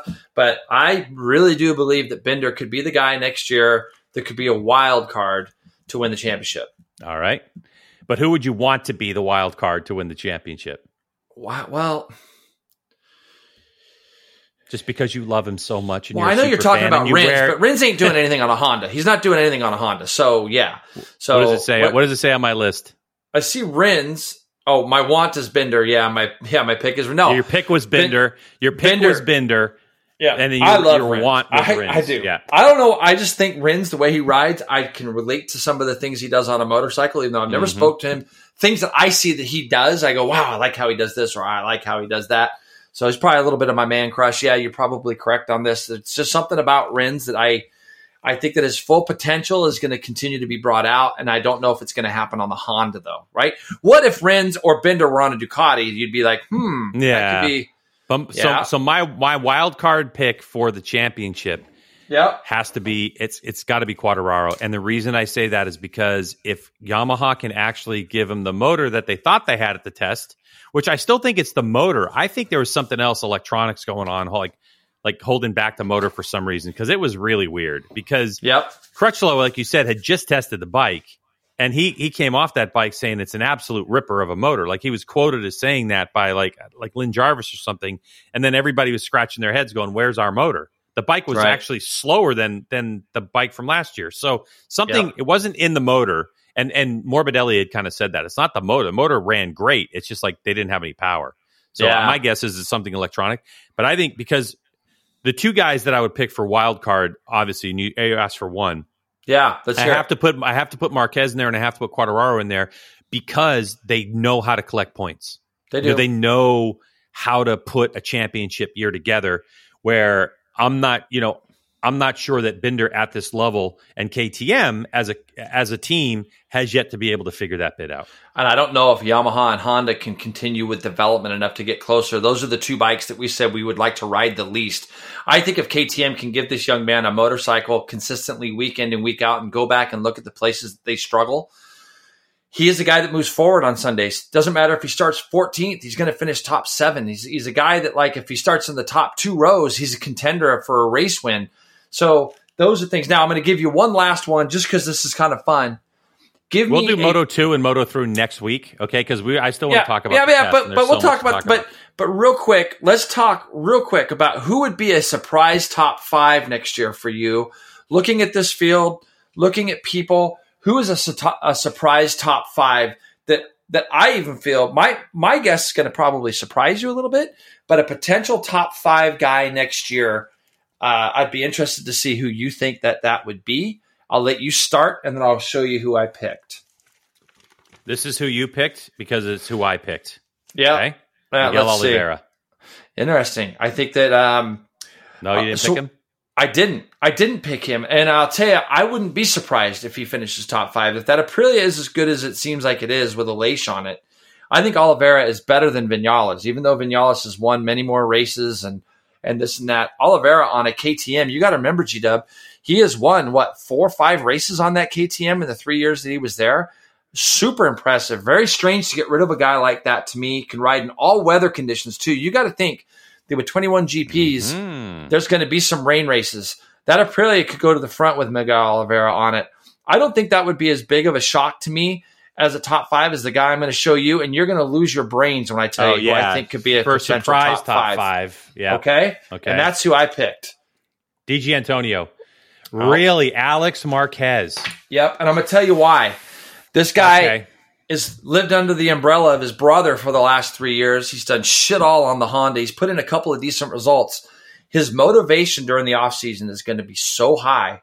And I think that if he could keep the bike upright, I think he has the potential to collect points, whereas this year he was crashing a lot. Now, if he can get away from that, it's almost not even fair to talk about Honda riders as being crashers because we've seen so many of them fall and I so agree. many of them have the same problems. I think that knowing that you're going from arguably the worst motorcycle on the grid to the best bike on the grid with a team that has shown that they can win races in the Gresini team, uh, I think on paper, many people are going to look at this Gresini team and go, wow, Alex Marquez and, and Fabio Di Giannantonio, what a step back.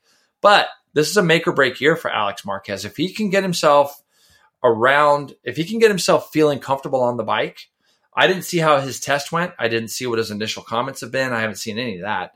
But I think this is like a guy that has gotten a huge opportunity in front of him to go out and show that he can ride at this level, a level that many people don't think that he can ride at, probably. And and he he's won two world championships, a Moto three, Moto two. world He knows how to collect points, you know, which Correct. means he could collect points for top five. I agree, and I think he's a lot more talented than he's been able to show in MotoGP. And I think it's been good that they didn't punt him like they did with Remy and you know and with uh, I agree with Darryn Binder.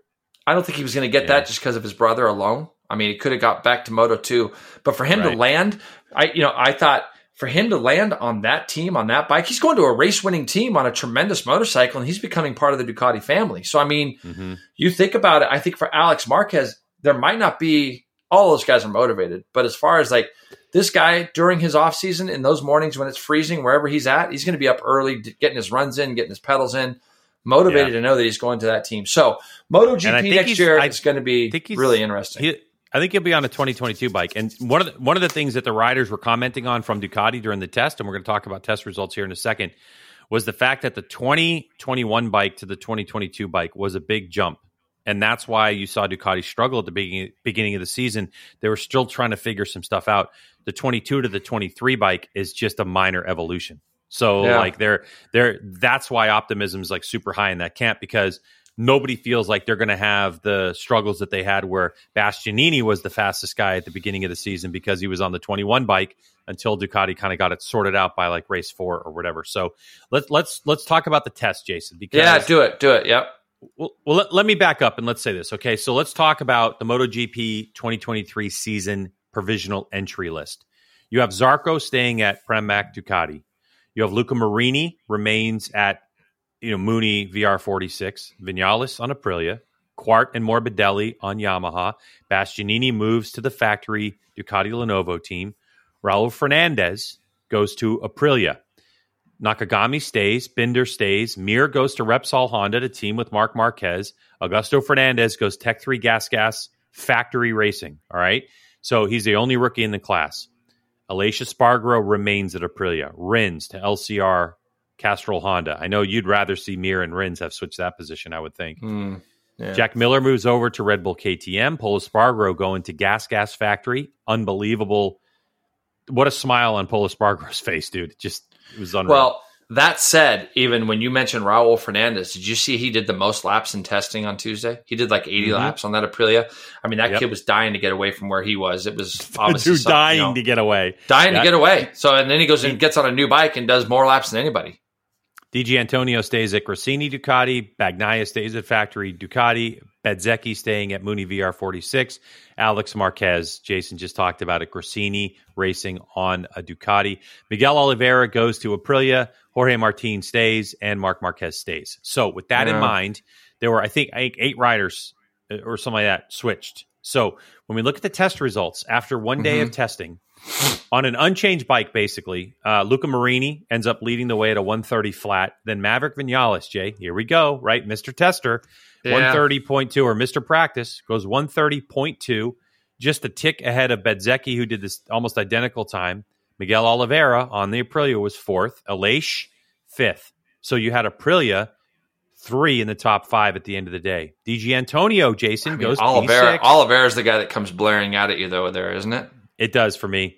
Binder yeah, was in seventh. Martin Quartararo ninth. Big surprise there. We all thought with the new engine he was going to be top of the pile or close to it.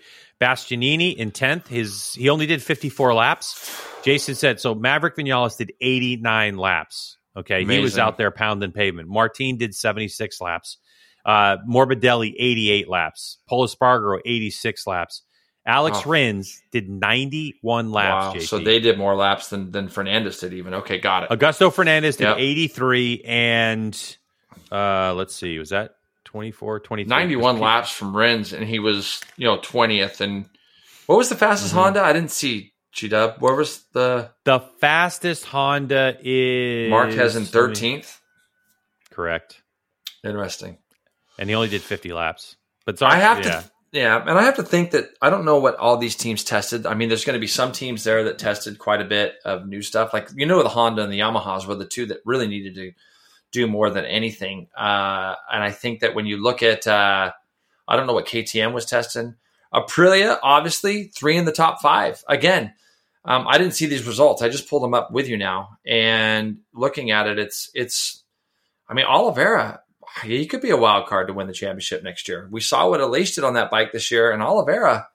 I mean, what a boost for that RNF team, huh? What a yeah, boost! tremendous guys. Now, l- Wow. let's qualify Valencia, Jay, because Valencia Yes. is a strange track. It's a unique It track. is. It's It's different, it's, it's it? not it's not Daytona characteristics, but it's almost like uh, Qatar and Valencia are the two oddest tracks that you have on the calendar. So a lot of the riders were kind of reserving, you know, had reservations about saying like this is going to set the stage for what the championship's going to be because, like you're saying, some riders had nothing to test.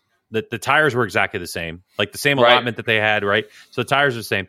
So and and they were doing that on purpose. So some of the riders get along with this track. It doesn't necessarily mean if the bike's good or the rider's good at this track. Some are shake, you know, learning bikes and stuff like that. But it was interesting to see some of the bits we did see. We saw Yamaha with new aero on the bike. We saw, you know, Honda you know test a variety of things. We saw Ducati do very little because a lot of the stuff was kind of in the motor department, so a lot of it was touchy feely stuff. They tried a bunch of different things. Uh, you know, Honda had fair, excuse me fairings that looked like Aprilia and whatever. So it was it was a, it was a hodgepodge of stuff, but it was good to watch new riders on new bikes go out and pound. I I, I would almost rather see one more test with at a different track like Mhm. at the end of this week or middle of this first week so riders could get a second impression and then you don't you're not on the motorcycle now for three months or two and a half months before the Right, test in february. Right. but schedule is what it is. The testing teams will be very very busy and we'll see who becomes uh, a riders that that that bikes get developed around. But nonetheless i just think it, the, the question mark i have is sixth place Di Giannantonio does his Crazy, new yeah. does his new crew chief work with him on Tuesday? Was that a big step for him? You know, but he did it late. He did he did his fastest lap 66 out of 68, which means to me he put a soft tire on it. Put a soft. tire Marquez never put a soft tire on it. Like he he did fit his 50 laps, pulled in, said there's nothing here for more for us to test. Oh, And- fifty laps. Ugh. But but look, Nakagami's in 19th place. He was 1.0 off of the lead. Like it's it was tight. It's snug. Yeah, and uh, you know we do see that a lot, don't we? I mean, we see that it's tight, kind of at the, a lot of times. And I'm looking at Joan Mir. He did his quickest on 60 of of 73 laps. Rins did his Mhm. quickest on 85 and 91. You almost got to think that he put a tire on too to go Agreed. 31.2. Maybe he didn't, but you know, six laps from the end of his day. I, I find it hard that he's Yeah. going to be motivated enough six laps from the end of the day doing 91 laps six laps from the end, he goes out and goes his quickest. That's probably a tire. That is a huge like ugh. In in the when you look at the Honda thing again, it's Honda's 18th, 19th, and 20th. I mean, Jesus, and you got Pol Espargaro 16th. Uh, Alex Marquez, like I said, I didn't look at any of these, so he was 15th. So it'll be interesting to see kind of where he develops on this bike too. But um, yeah, it's going to be interesting. G- GW GP is so fun to watch, and I know we spent a lot of time on this today, but GP uh, has been a ton of fun to watch. And and and I'll close it on this. I saw where uh, Raul, uh, Augusto Fernandez, who just won the Moto 2 World Championship there in Valencia, um, jumped on that bike on Tuesday, and he says there are so many buttons I have to push. There's so many things I have to do while riding this motorcycle that it's going to take him some time to get you know get used to doing some of that. And I think that they're highly highly sophisticated. It kind of bums me out that some of you know back in the day journalists could go ride these bikes and uh, you, journalists could go ride MotoGP bikes. I remember Nick Ienatsch and Lance Holst and some of those guys in the past had the I was opportunity. invited. I was invited a couple times. Uh, it's amazing, you know, and it's like it would be so fun now if that was still the case because I know a few of the journalists like like Rennie Scaysbrook and guys like that out there that it would be so neat if they could go out and ride these motorcycles. Even Michael Gilbert, um, it'd be fun if they could do that. It's not even available to them anymore. But MotoGP, Greg, is super interesting, super fun. We'll talk Moto 2, Moto 3 next week because we ran, boy, hour and 20 minutes into this thing already, basically talking about all that was MotoGP for us this year. Tremendous year, a lot of fun. Why don't you kick us into fantasy? So Moto MotoGP Fantasy, who I ended up twentieth myself personally. Amazing. Really but good. um, yeah, it was. You know, the thing about it was, is I had mentioned this before. If you were foolish enough to put to leave Pecco on your team, and even more foolish enough to leave him in gold, you you were out of it. But at the end of the day, uh, HMF, which is Mike Falcone or Mike Falcone, he ends up coming from behind and beats your precious three WSMC champs, which I'm glad in one way because now we don't have to give away three or I helmets. But what ended up happening was 2103.5 to 2088.5 margin of victory. The biggest deal was 105 points for HMF to 79 for uh, three WSMC champs. They, uh, you know, they they I don't even know if they had a turbo left. If they turboed somebody, it didn't work. Out. They did. My boy Rusty is kind of. I've been talking to him a lot, and I think you've met Rusty a couple times, or maybe once. But anyways, I, I talked to him on the way to Chuckwalla last week when I was on my drive out there, and he was talking to me about the whole thing, and I'm like, "Well, who's on your team?" He's like, "I'm not telling you. You know all these guys behind us." I'm like.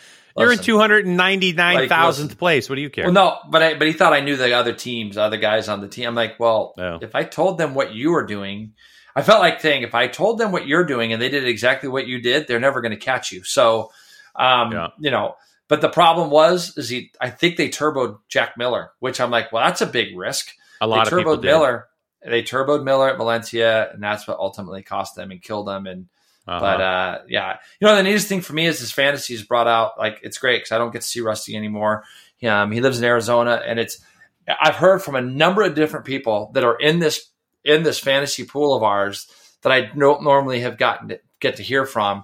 And so it's kind of allowed that to happen. But G Dub, you end up twentieth. That's that's it's really yeah. good. That's pretty damn good. I have to say. It was okay. I had a I had a first quarter kind of slide and then was trying to dig my way out of it. So I I feel pretty good about top twenty. It wasn't last year where I was second, but I was okay with it.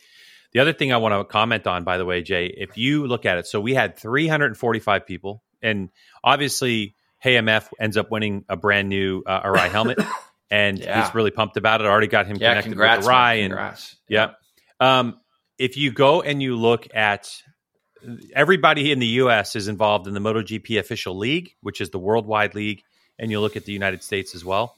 In the worldwide league, Jason, there are fifty-eight thousand five hundred and fifty people that ended wow. up playing in the league and if you look at where HMF ended up in the world championship, I believe he was 30th. He was 30th in the world. Really shows you the strength shows you the strength of our league. Now, me, I finished 20th in our league and I finished 1537. So still, you know, Raj ended up 15th just in front of you, like five spots. Yep. And, in the uh, U.S., yeah, in the U.S., Jason, 3,800 people. That's we got to work on that, U.S. fans. 3,800 people. So we had nearly 10% of all the people in the U.S. just playing in the Greg's Garage Pod with Jason Pridmore League. But HMF ends up second in the United States by two and a half points to Team Texas.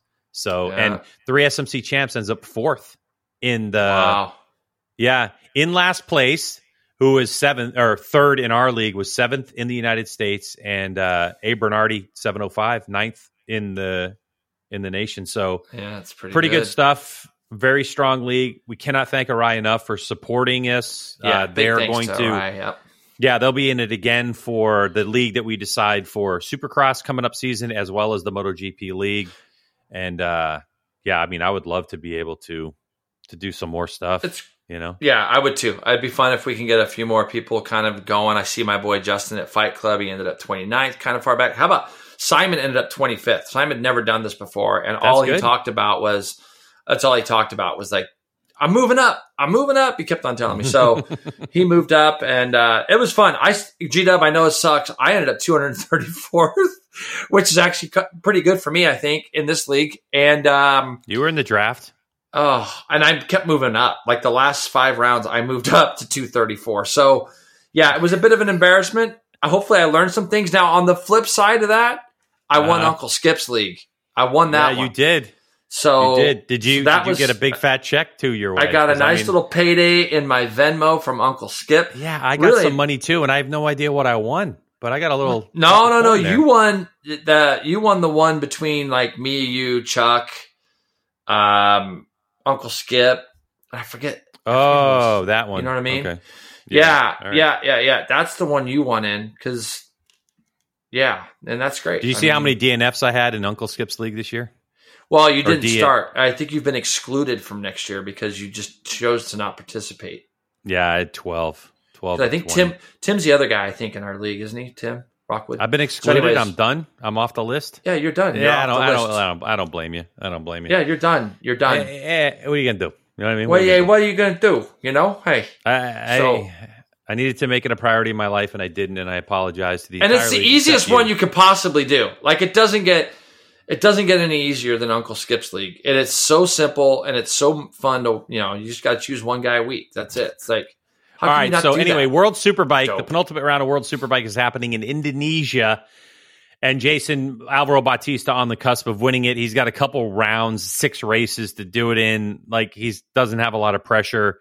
You know, there's not a ton of chit chat. What I'm, I mean, I love World Superbike, and I'm looking forward to seeing what happens. And if something turns around and somebody else wins the championship, great.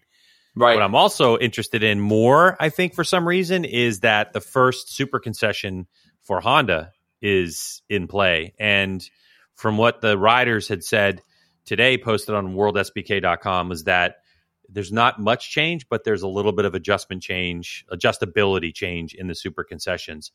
But this is a new track for them.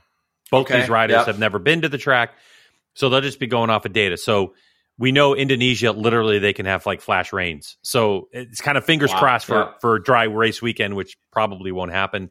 Uh, the Honda guys are hoping for it, but that's going to be that first step to see if this super concession thing makes is going to make a difference because the Honda bike itself is fast. It's it's Ducati level quick. It's just a matter Yeah, of it getting it is. around corners. But what's your Yep. thoughts about what's coming up with World Superbike this weekend? Starting by Well, the way tomorrow because we're doing this so late. It's like starting. today, right? it- what's What's great is is I'm going to get to watch it today. I think the first sessions in six hours from now. That's going to be World Supersport FP1. Uh, so I'm gonna I'm gonna watch all of it tonight. I'm gonna watch World Superbike FP1. I think starts at like six o'clock my time, and then FP2 is at nine. So it's perfect for me. Um, yeah, Yeah, right. think yeah, it starts in six hours and 22 minutes. Yeah, yeah, 1:30, yeah. So, so six Yep. hours from two o'clock. So it'll start at 8 p.m. East. tonight. correct. Mhm. Yes. So So five year time. I'm I'm uh no I'm looking forward to seeing what goes on. I can see that Johnny uh, Rea and Toprak have both already just downplayed the championship. Now it's basically like Toprak's just going there to win everything. Whatever happens, happens. Johnny's already kind of dismissed it. Said, "Listen, I have no chance anymore." Johnny's just Mhm. going to go there and do do what Johnny does, do the best he can, um, and just get himself, um, you know, try to get some race wins. Uh, so yeah, I think that that's kind of what you got to look forward to right now in those in those conditions. We don't know what it's going to be like down there. I, Cheetah, I don't know what it is, and this is just a, a I guess a a perspective. The track doesn't really do a lot for me. Like when I watch it, it doesn't it doesn't captivate me. Maybe the way We've agreed on that. It's not like a track Have that I want to get on a plane and go ride. Right, like just like that plenty. track in check now. Most like it saddens me that that you've got Man. Brno around the corner that's gone under. I guess it's getting developed now. Um, condos and stuff are going up there, which is sad. oh but no, really? yeah, that's, that's what I'm hearing that that that Brno is officially done. Um, but the thing is, is that is that there's a couple tracks. This one doesn't really do it for me, and I think that it, look, uh, all Bautista's got to do is roll around at this point. Willie, I don't know. This track doesn't have any really big long straightaways. Um, the front straightaway there doesn't seem huge. So it'll be interesting to see if there are other people that can be in contention, like a Scott Redding or any of them, up at this track. Uh, you know, a lot of the a lot of the second guys that we talk about, like Alex Lowes and and Rinaldi, they're going to be in contention at this track. And then I think that you know when they go to Australia, the Ducati is going to be head and shoulders above everything else there. So, um, yeah, but I'm just stoked. I'm glad that today's the day. It's Thursday. I get to watch racing. I'm going to be home on the weekend. I'm actually going to see our boy on Saturday, um, who joined us in the booth a few, you know, a couple of years ago, Brian Lohnes from Michael NHRA. Jordan. Oh Yeah. yeah, yeah. I'm going to go see Brian Lohnes down at NHRA Winter Nationals at Pomona. I'm excited about getting down there Saturday and checking that out. But I'll be on on the case for World Superbike all weekend as well. Cool. Yeah. That's awesome, man. I'm going to do the same thing. I'll be able to watch World Superbike before I get on a plane and head off to California That's Monday right. You're morning. coming out here. Yes. Coming out, going to Buttonwillow. Looking forward to that. So we'll we'll we'll tell you more about that when it's happening on Tuesday. Yeah, G Dub and I are going to be out there together. We'll bring some stuff there, I'm sure, on that as far as what we're going to be doing. Are we planning on doing a podcast from out there? Yeah, yeah, we are. I mean, We are. So I got to bring all my shit the with me. the track the, the day we're doing gets over at five, and then there's a dinner a couple hours later. So no, you don't. I I Okay. I have a mobile podcast kit. So we just have got to carve some time out, probably you know around the three or four o'clock hour. I, I would imagine, and then we can sit down, find a place. It's it's probably going to be a loud podcast with motorcycle vroom vroom noises in the background. But Yep. uh, you know, we'll do it out kind of in an open area, so if people want to walk by and chat with us, they can. But no, I have a whole mobile setup, so you don't have to bring anything with you. I'll have it all. love it. me. Love it, love it, love it. Yeah. Yeah, well, it's either that or else we won't get a podcast done until much later, and you know we want to talk about World Superbike and all that stuff. Yeah. Well, yeah. I mean, it's we're gonna have a fun couple days. I'm gonna actually stay out there because I got a I got a tournament out there, so I'm gonna stay out there probably all week, and uh, you know, and do that. So Bakersfield, not me. Oh, I'm back on a plane Wednesday morning, back back east, Are ya? and then I won't be back out to LA till December. Something I can't talk about until January, but it'll be fun.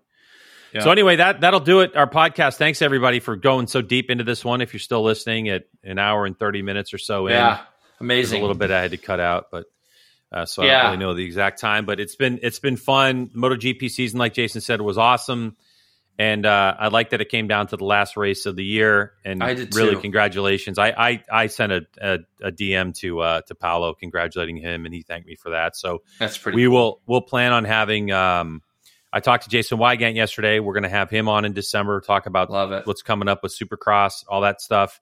Uh, we, we're planning on having Paolo Ciabatti on the podcast at some time, probably in December. I'm sure we'll get to talk to Cameron Beaubier as he returns to the States after his Moto2 career and get to talk to him. So we got a lot of exciting stuff with World Superbike still two rounds to go in this championship coming at you. Yeah, I mean, it's it, we still got two rounds, like you said, G Dub, and I'm excited for those to see who's going to step up, and then you know, even I think a, a World Super Sport Championship can be decided this weekend with Dominique Aegerter, so he would be a double world champion this year after winning the Moto E Championship, and he's going to Superbike. So there's a lot of storylines. I know we're going to have Steve English on the on the blower as well sooner or later because he's coming out here, Greg. He's coming out here at the beginning of December to hang out with me for like eight days. So we're just going to be talking motorcycles, doing some golf, and having a good time. So we got to get him on here as well. That'll be a blast. And, uh, you know, for all of our listeners, um, thanks again. This has been a good podcast. Hopefully, MotoGP brings us some excitement again going into 2023. G Dub, look forward to seeing you. Safe travels out here Monday. For everybody else, have an awesome weekend. We'll talk to you soon later.